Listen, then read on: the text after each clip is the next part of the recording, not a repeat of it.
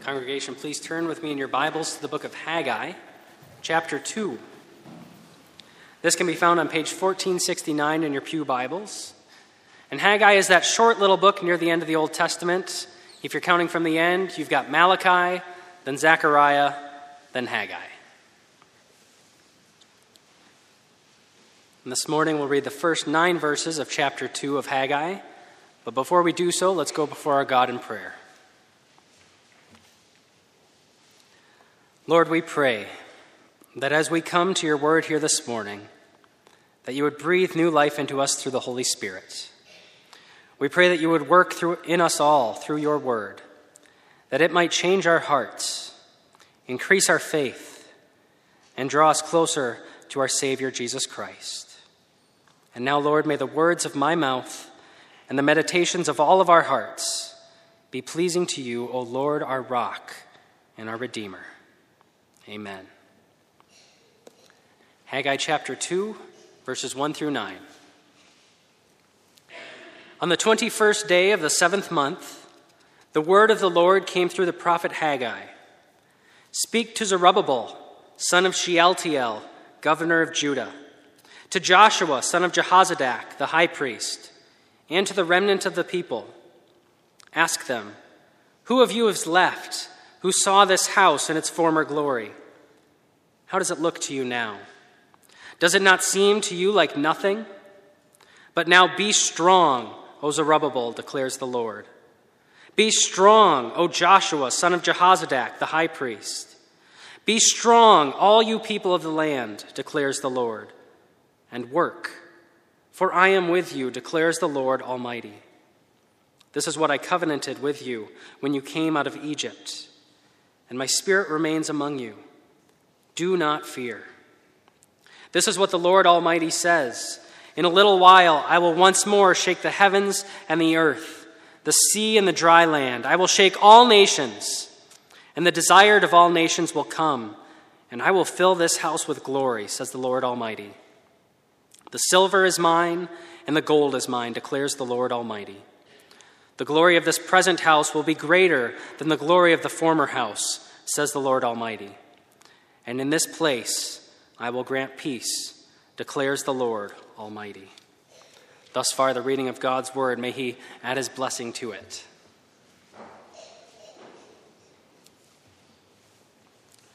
Congregation, in the year seventeen ninety-one, on his deathbed, John Wesley wrote a letter. And he wrote this letter to William Wilberforce, a member of the British Parliament. I'm sure you recognize the name Wilberforce, right? He was the man who fought hard to end slavery in the British Empire. But in that fight, Wilberforce was met with fierce opposition. And in his letter to Wilberforce, John Wesley wrote this: "Unless God has raised you up for this very thing, you will be worn out by the opposition of men and of devils. But if God be for you, who can be against you? Go in the name of God and in the power of his might." John Wesley wrote this letter in order to encourage William Wilberforce in the fight against slavery. We all recognize the importance of encouragement, don't we?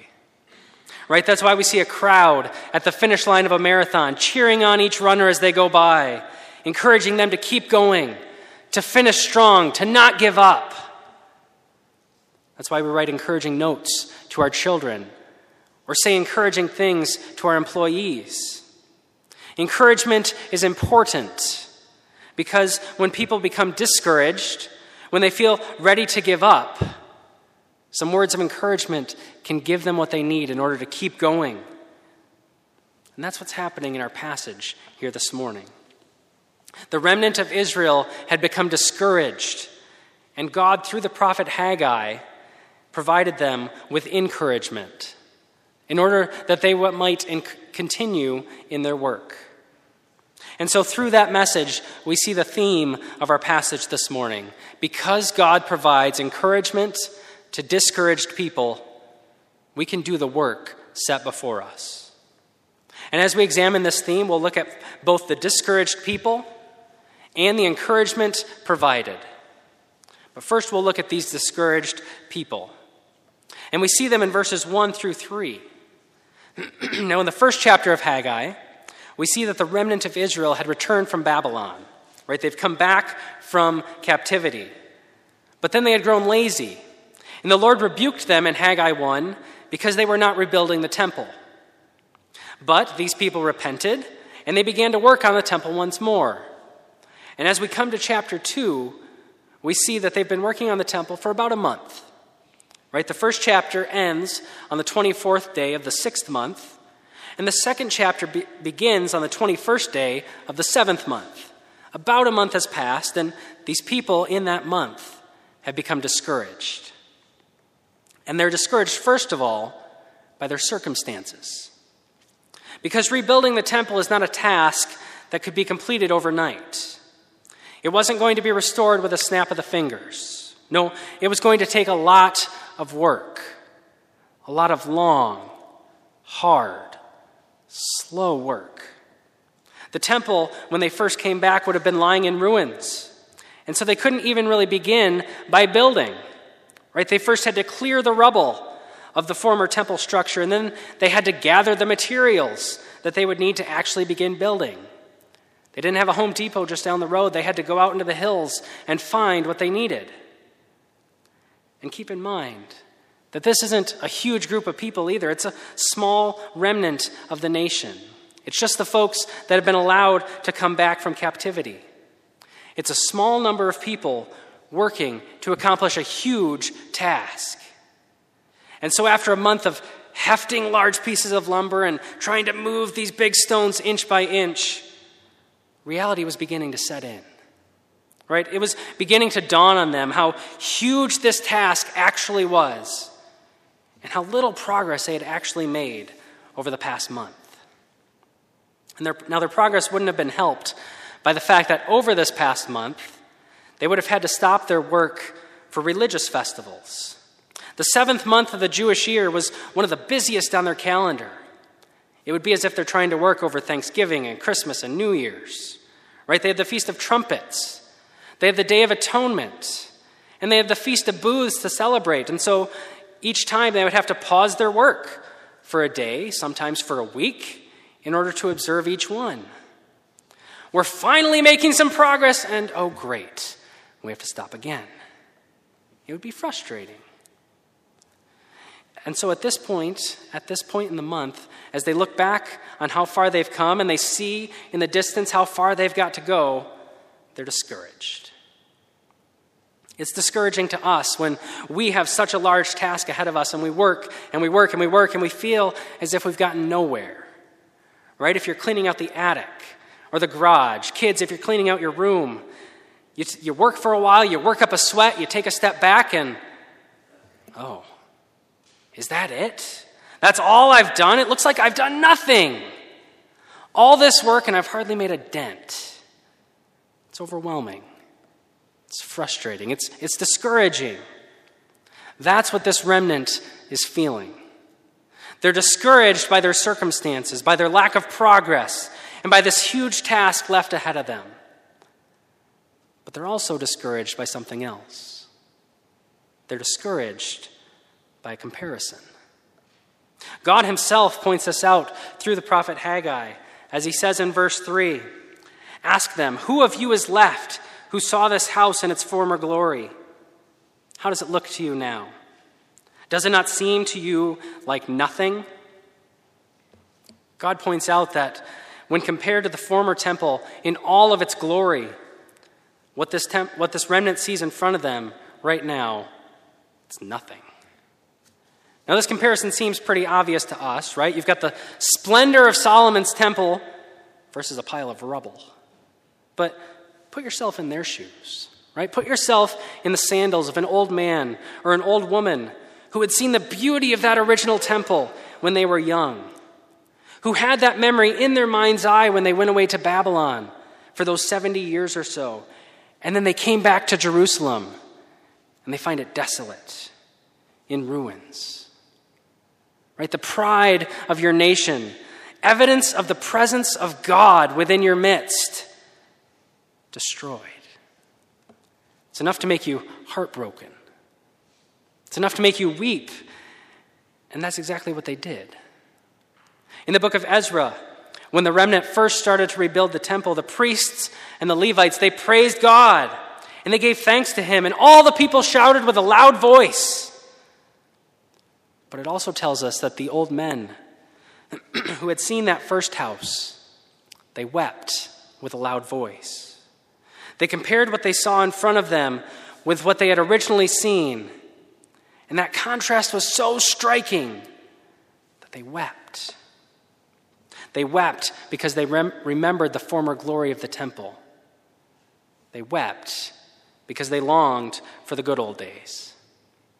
They longed for that former glory. Now, we've all experienced a longing for the good old days, haven't we? Right? No matter what stage of life you're in, you have some idea of the good old days in mind.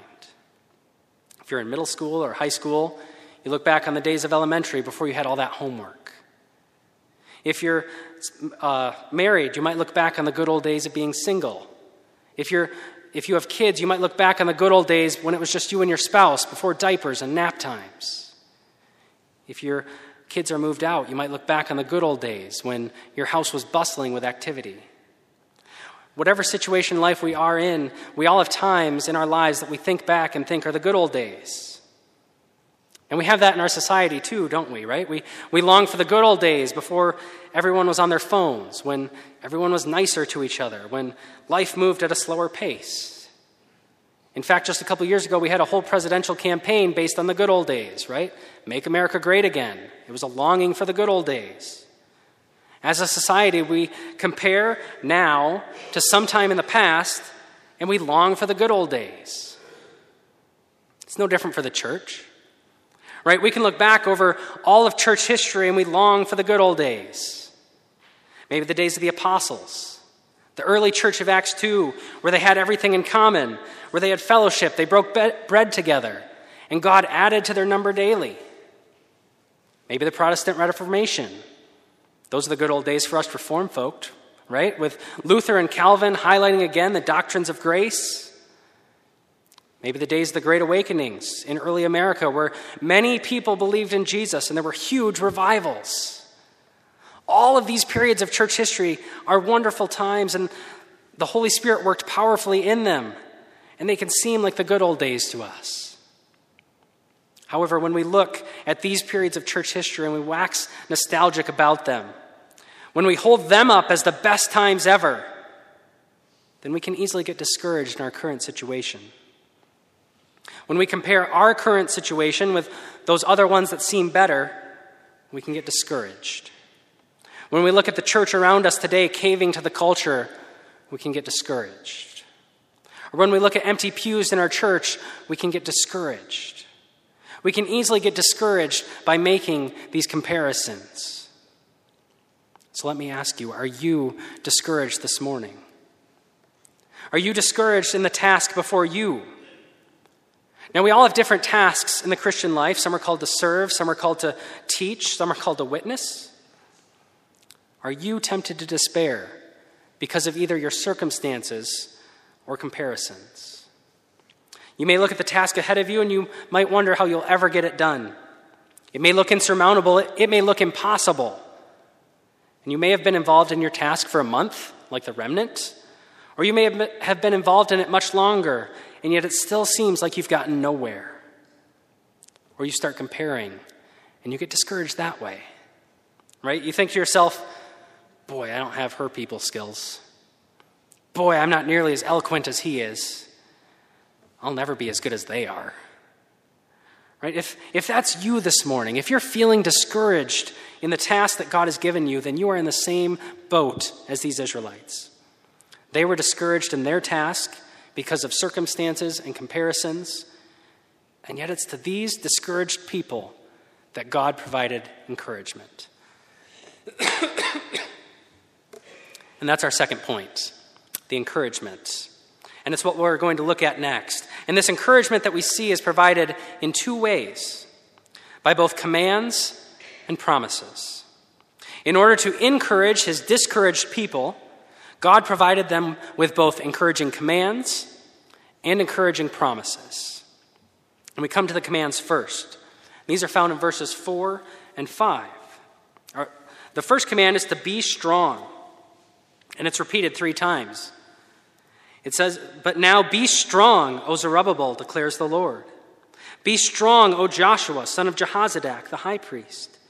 Be strong, all you people of the land, declares the Lord." God commands his discouraged people to be strong. Now that Hebrew word, chazak, denotes a strength that is both physical and emotional. And God commands his, his discouraged people to face their task and accomplish it by commanding them to be strong, both physically and emotionally. Now, this is not the first time in Scripture that people facing a large task have been encouraged to be strong. Right when Moses gave instructions to Joshua, who was going to take over as leader of Israel, what did he tell him? Be strong. When Joshua was giving instructions to the next generation, he told them, be strong. When David was giving instructions to Solomon, who was going to build the temple, he told him, be strong. In each of those situations, when the people of God faced a huge task, they were told to be strong. It wasn't going to be easy. It, it wasn't going to happen overnight. No, it was going to be tough. And so to provide encouragement, they're commanded to be strong. But that's not all they're commanded to do. Right? Being strong, as we noted, can speak of an internal attitude of preparing one heart, one's heart and mind for the task. But Haggai gives the remnant another command. Work. Right? Don't just sit there being strong. The strength has a purpose. You're supposed to work with it. Interestingly enough, when David gave those instructions to Solomon about building the temple, he combined these two commands as well. First Chronicles twenty-eight says, be strong and work. And by using these same commands, Haggai is encouraging these people in their task. This is a reminder that God's people, they have faced these huge tasks ahead of them in their past, and they successfully faced them, right? They, they've looked difficult circumstances right in the eye, and they didn't shrink. No, they rose to the task. They did the work, even though it was difficult. Joshua led the people after Moses died. Solomon built the temple. They both did the work they were encouraged to do. And now this remnant is being encouraged in the very same way. However, this encouragement is not simply a reminder to remember those inspiring examples. Right? Haggai's not saying, those guys did it, so you can do it too. Because that would lead to more unhealthy comparisons. Right? I'm no Joshua. I'm no Solomon. So we see that it's not a call to pull themselves up by their bootstraps and face their giants and gain the victory. Rather, rather, it's a call to trust in the Lord.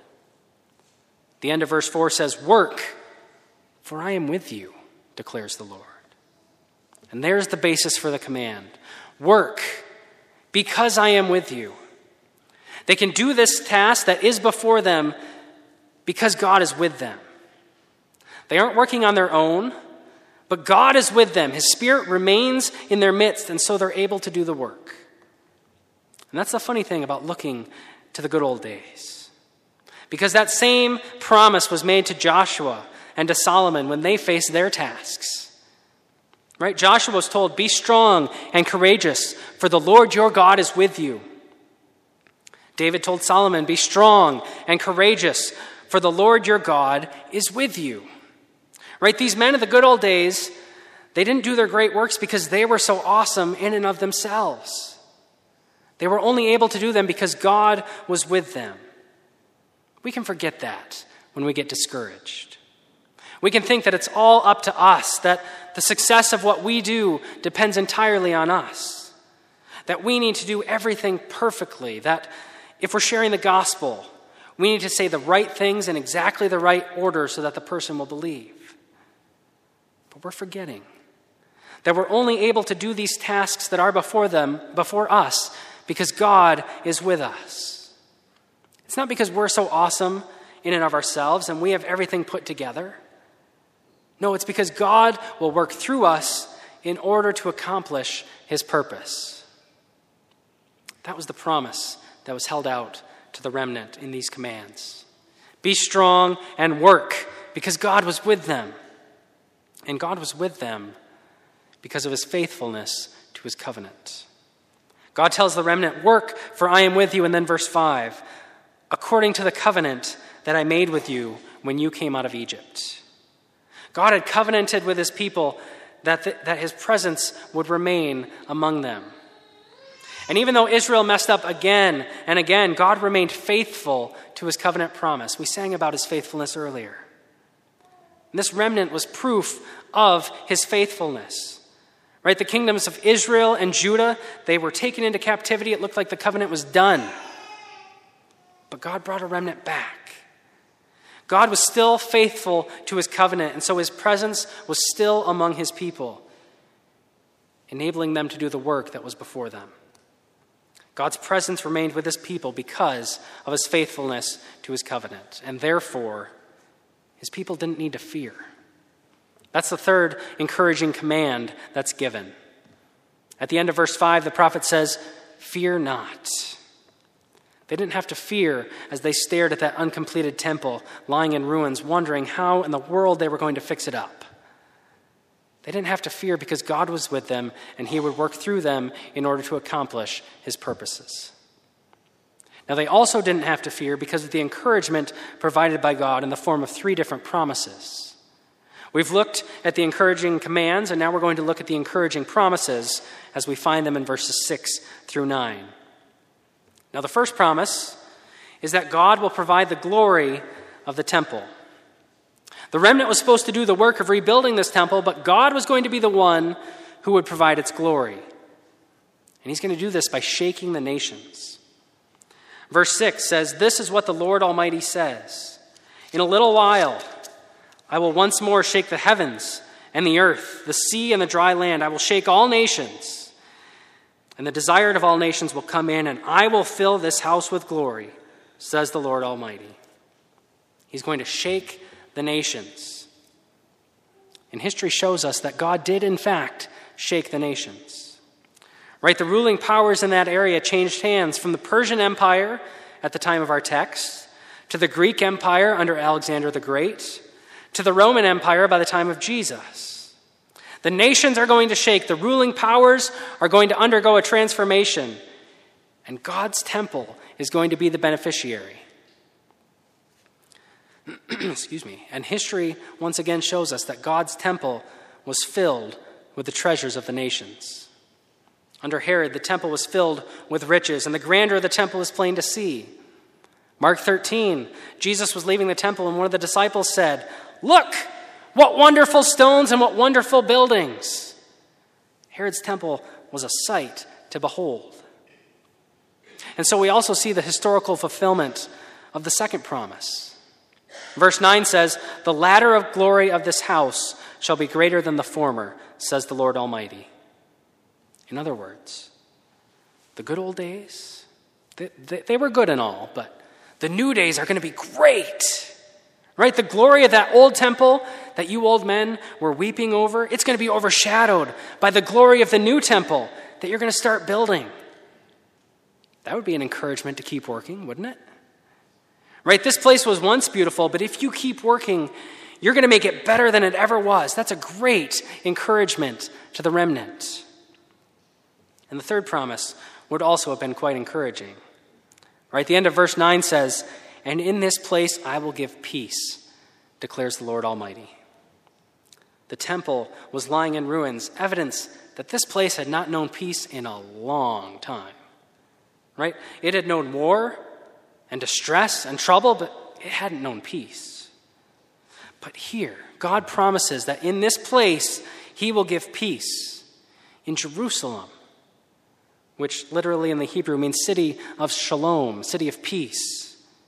There will be peace in this region once the temple is restored.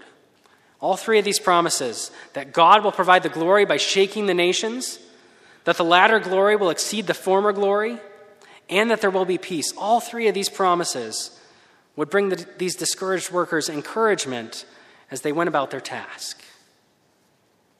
Now, at this point, you can say, well, that's great, David, but how does that encourage me? Right? I'm not trying to rebuild the temple. God has different work for me. And to that, I say, good point. Right? These commands and promises were given to a specific group of people in a specific place. But Second Timothy three tells us that all Scripture, even these verses in the small book of Haggai, all Scripture is breathed out by God and is profitable for teaching, reproof, correction, and for training in righteousness, that the man of God might be complete, equipped for every good work. And so these commands and promises of encouragement, they can provide encouragement to us as well, equipping us for the work ahead. And they do so when we realize that although these promises were fulfilled in history with the rebuilding of the temple, they also pointed beyond the physical temple itself. Because the temple that they began to, be, to rebuild, spurred on by this encouragement, it did become great, but it wasn't lasting. It would eventually be destroyed in seventy A D, never to be rebuilt. But Scripture tells us of another temple, doesn't it? In John chapter two, Jesus says to the Jews, "Destroy this temple, and in three days I will raise it up." They thought he was talking about that magnificent temple that began to be rebuilt during the dag- days of Haggai. But he was talking about his body. Right, on the cross, as the earth was dark and was shaken, that temple too was despised and degraded. Its condition looked hopeless. And yet after three days, Christ rose again, and the latter glory of that temple exceeded the former glory. And in that place, at the cross, the Lord Almighty gave peace. Peace between God and man. And although that peace has been given and the latter glory already exceeds the former, it's not yet complete. Right? No, we, we look forward to the day when the kingdom of God will come in all of its glory, when the nations will be shaken and God will bring forth a great multitude from every nation, filling his house with glory. When the latter glory of the Lord God Almighty and the Lamb will be so brilliant that there will no longer be any need for a physical temple. When God will bring everlasting peace to his people, dwelling with them forever. This is how the promises of Haggai find their ultimate fulfillment. And this is the hope in which we can find encouragement. And therefore, on the basis of these promises, these commands are given to us as well. Be strong. Work. Fear not. The circumstances of your life may be discouraging.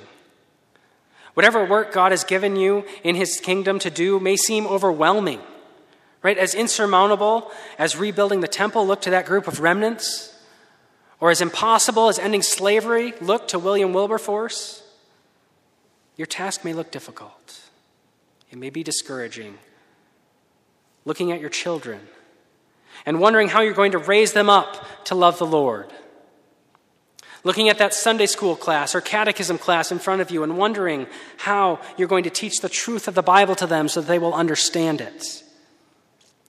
Looking at the people in your district, wondering how you're going to help them with the issues in their lives when you've got struggles of your own. Looking at your neighbor and wondering how you're going to show them the love of Christ when they show you nothing but a cold shoulder. Looking at your caretakers, or your coworkers, or anyone else in your life that God has laid it on your heart that you should share the gospel with them, looking at them and wondering how you're ever going to be bold enough to do it. Your circumstances may be overwhelming, and that can make you discouraged. But if you are discouraged in your kingdom work this morning, if you can relate with these Israelites, then hear this encouragement from our God. Be strong. Work, for I am with you. Fear not, because my spirit remains in your midst. And you can undertake your task, because God has promised that he will work through his people in order to accomplish his purposes. You're not doing this on your own. Right? Just as he used those people back then to build his temple, God will work through his people even now in order to build his church. He works through ordinary people facing difficult tasks, encouraging them all the way to do the work set before them. And he will work through his people to build his kingdom so that what looks despised and degraded right now, what looks insurmountable, will one day shine with a glory that far exceeds anything that's ever come before it. And so, as you look at your circumstances and you make comparisons and you become discouraged, don't stay there. Hear these words of Haggai again and the encouragement that he brought to Israel through these commands and these promises, and keep going. Don't quit. Don't give up on the work even though it's hard and it looks impossible. Because God provides encouragement to discouraged people, we can do the work set before us. Amen. Let's pray.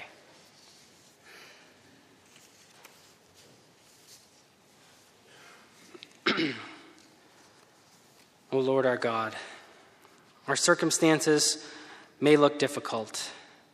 You know that we have become discouraged in the work that you have before us. And Lord, we pray that you would continue to encourage us, that you would equip us for the task ahead.